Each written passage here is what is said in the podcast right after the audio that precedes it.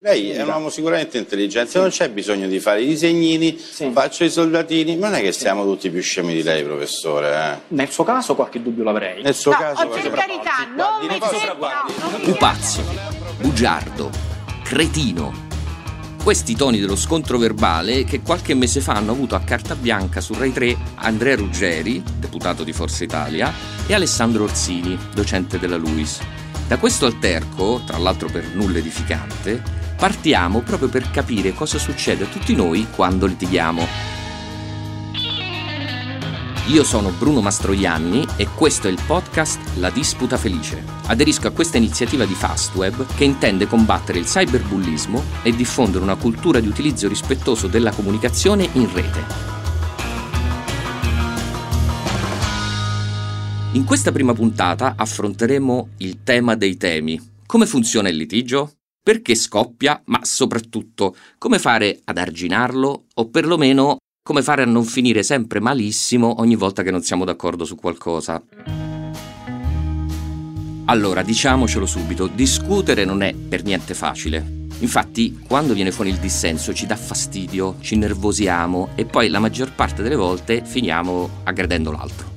Ma si può imparare a discutere? È questa la domanda. Ora, io vi devo dare subito una notizia cattiva e una buona.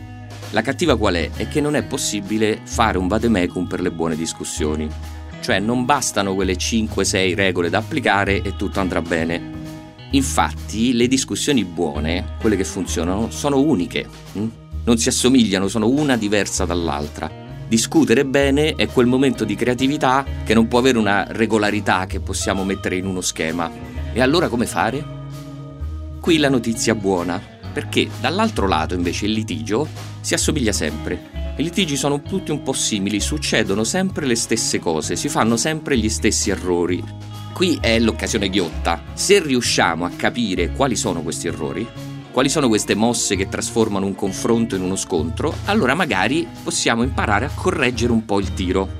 Insomma, in questo podcast, più che un idealistico, diciamocelo, irraggiungibile diventare dei disputatori perfetti che fanno discussioni ineccepibili, tra l'altro io non ho mai incontrato un essere umano di questo tipo, proveremo invece a essere un po' più realistici.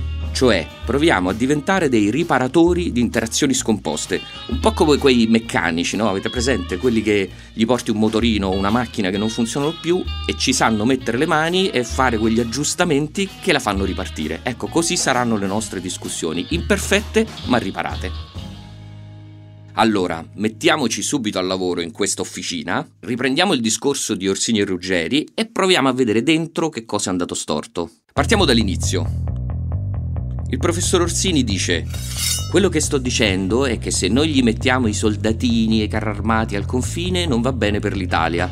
Qui il tono con cui dice soldatini produce un effetto canzonatorio, ovviamente rivolto in modo implicito al suo interlocutore, che infatti reagisce immediatamente. Ruggeri sbotta.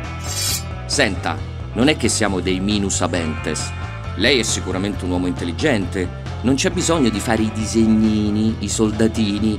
Non è che siamo tutti più scemi di lei, professore. Allora, in questo intervento ci sono ben tre tipi diversi di attacco, che tra l'altro sono tipici, sono cose che usiamo continuamente nelle discussioni. Il primo è non siamo minus abentes. È una negazione che in realtà funziona come nel mettere in bocca all'altro parole insultanti. Cioè, Ruggeri sta facendo come il ventriloquo che dice che Orsini ci sta dando dei minus abentes. In realtà il professore non lo ha fatto esplicitamente. Il secondo attacco è lei sicuramente è un uomo intelligente. Si tratta della tipica affermazione del contrario. Avete presente quando diciamo alle persone tu mi insegni oppure lo sai meglio di me iniziando una frase? Sono espressioni che ci servono da captazio benevolenze, no? le usiamo in modo innocuo per farci ascoltare meglio. Ecco, quella captazio poi però può diventare anche malevolenze, come ha fatto Ruggeri. In fondo sta dando ad Orsini dell'uomo intelligente, ma in realtà lo fa per sottolineare implicitamente quanto sia diventato sciocco nel fare la caricatura dei soldatini. È un po' come quando diciamo a un collega che appena magari ha appena finito un discorso oppure sta facendo un intervento in una riunione e affermiamo "Ma di solito sei così brillante".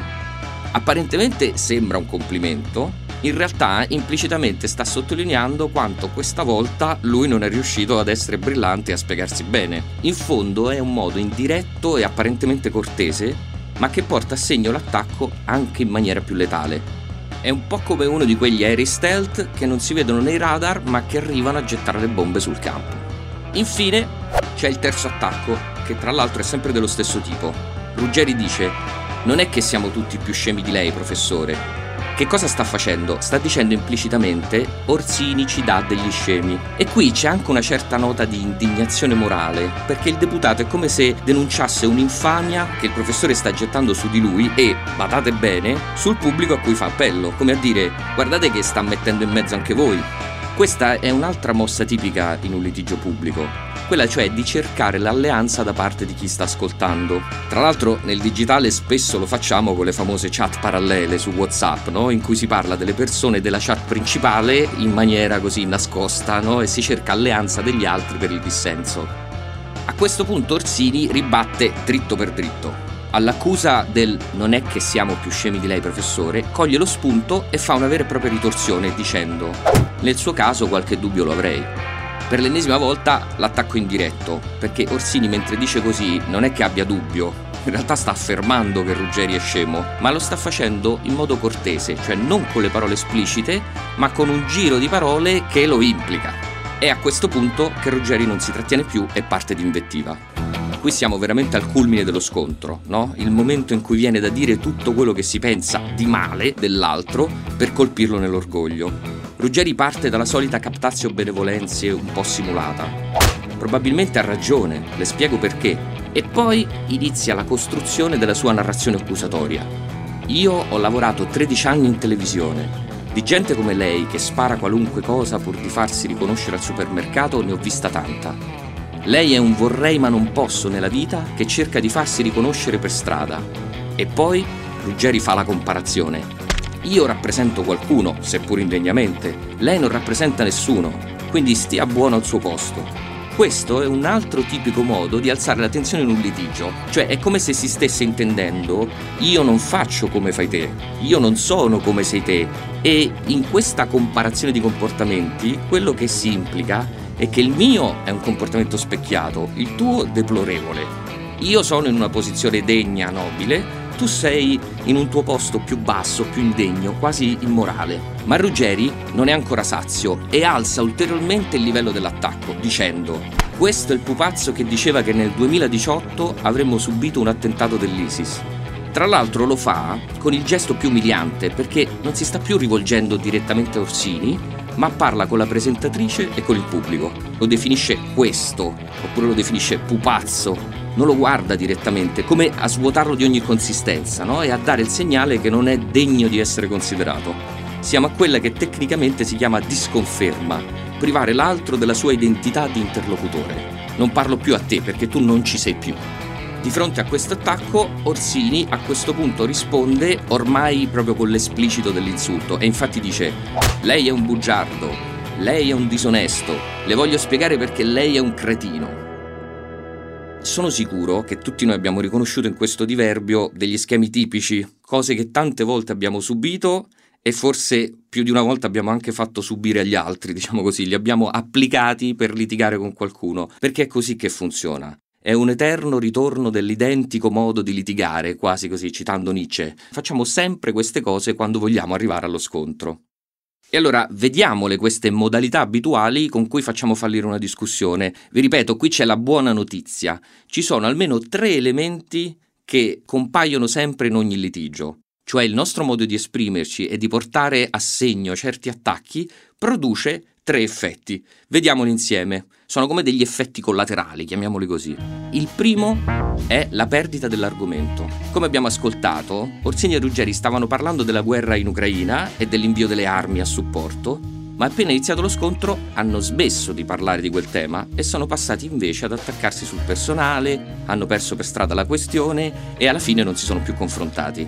Quindi il primo punto è perdere l'argomento, primo segnale di litigio. Il secondo effetto io lo chiamerei l'effetto trasparenza. Mentre due stanno litigando, mostrano a chi li ascolta delle parti di sé, del proprio carattere, che altrimenti avrebbero tenuto un po' più a freno, diciamo così. Infatti i due li sentiamo, diventano quasi un po' infantili, no? Non si mostrano certo all'altezza delle cariche che stanno ricoprendo e delle competenze che hanno. Perdono un po' il controllo e traspare una parte di loro che probabilmente a bocce ferme, quando erano calmi, non avrebbero mai fatto trapelare in questo modo in pubblico. Ecco, è una cosa che ci succede spesso. Altro segnale del litigio è che stiamo perdendo un po' il controllo della nostra reputazione, della nostra immagine pubblica di fronte agli altri. Il terzo effetto è quello più grave di tutti ed è lo spettacolo. Purtroppo assistere a un litigio è una cosa piacevole, attira l'attenzione, hm? intrattiene. Il piacere che si prova sta o nel vedere fallire delle persone, quindi noi vediamo due che non riescono a discutere e per contrasto ci sentiamo migliori, no? vediamo loro fallire e sentiamo una specie di sollievo nel dirci io forse non avrei fatto così. Oppure un altro piacere sta nello schierarsi o con uno o con l'altro e godere di come il proprio campione stia schiacciando l'avversario. Quindi di nuovo è sempre un piacere di sentirsi un po' superiori a qualcun altro.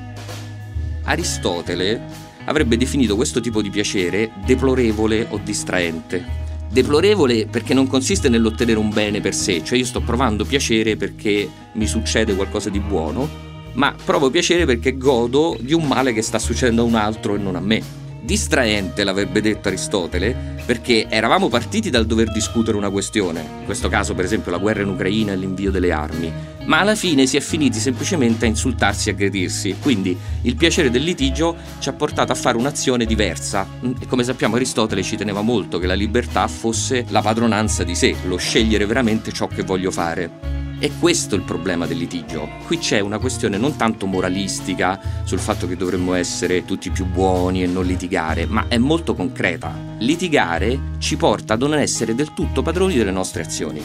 E questo è il problema. Se partiamo con l'idea di dissentire dalle idee dell'altro, Aristotele ci direbbe che dobbiamo mantenere questa scelta fino alla fine. Se invece ci distraiamo, perdiamo il tema, trascendiamo e alla fine facciamo uno spettacolo penoso, è come se fossimo un po' meno liberi e consapevoli di quanto eravamo partiti all'inizio. Perché è importante vedere questi tre effetti che si ripetono sempre? Perché ci permettono di seguire per contrasto una strada che ci aiuti a non scadere del litigio. È quella che definisco la disputa felice, andare fino in fondo nel dissenso, senza però rovinare le relazioni con gli altri. Di che cosa c'è bisogno? Beh, è facile, se abbiamo visto questi tre effetti negativi dobbiamo correggerli uno a uno. Se il primo è la perdita dell'argomento, per contrasto possiamo dirci, per disputare felicemente occorre stare sul tema.